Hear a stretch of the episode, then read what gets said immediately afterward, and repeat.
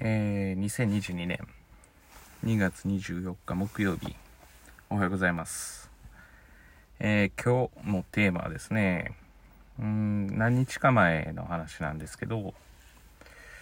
えっ、ー、と、無料の、まあ、コロナですね、の検査キットを、えー、提供してる時に、まあ、立ちの悪い患者さんがいたというか、まあ、そういう話を目にしてまあまあ私が最近思ってることがこの無料とか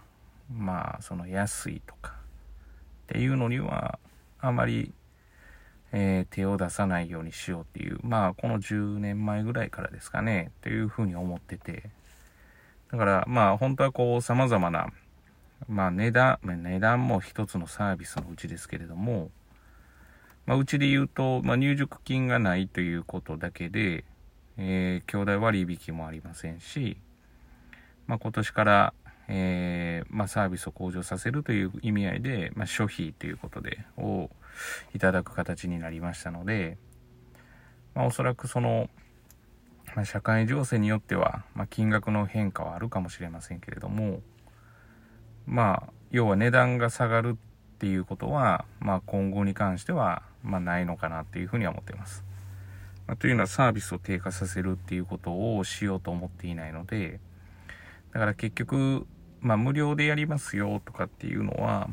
うん、まあ、無料でやったりしたことって、まあ、今までもないことはないんですけど、こういろんな、あ、地学堂ではないですけれども、まあ、体験は無料です。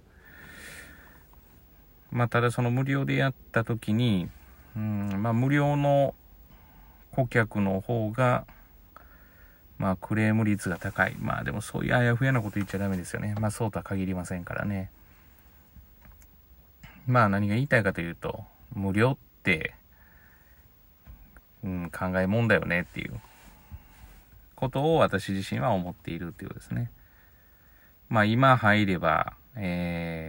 まあ、入会金半分ですよとか、入、入学金免除ですよとかっていうのもあんまりそもそも好きじゃないんで、まあ好きじゃない理由はもうただ一つで、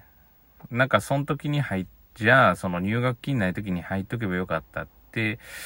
なんか前からいる人とかが、こうやもやもやするような、うん、なんかまあそんな風なことを思ってほしくないっていうのが、まあ私の中での基本的な考え方で、ね、やっぱり平等であるべきだっていう。だからま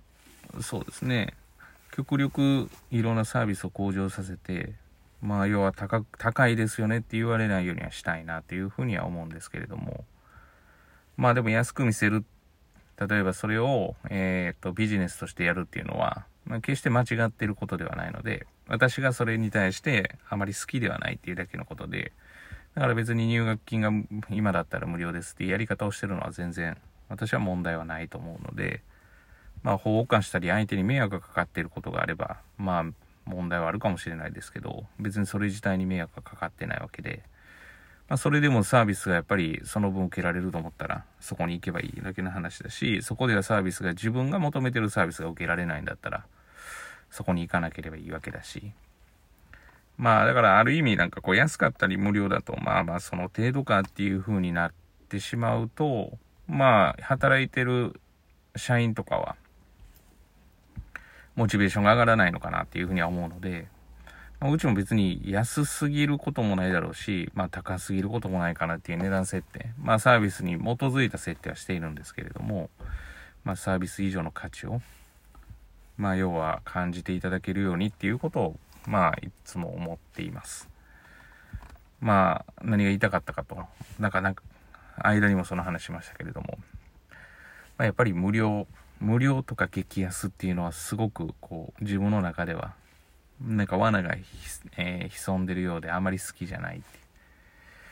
いうようなことで、まあ、あまり、あまりというかもうほぼ手は出していないっていう。やっぱりきちんとしたサービスを受けたいから、それ相応の値段を払うと。いうような、まあ、価値観でやっているっていうことを、まあ、知っていただけたらなというふうに思います。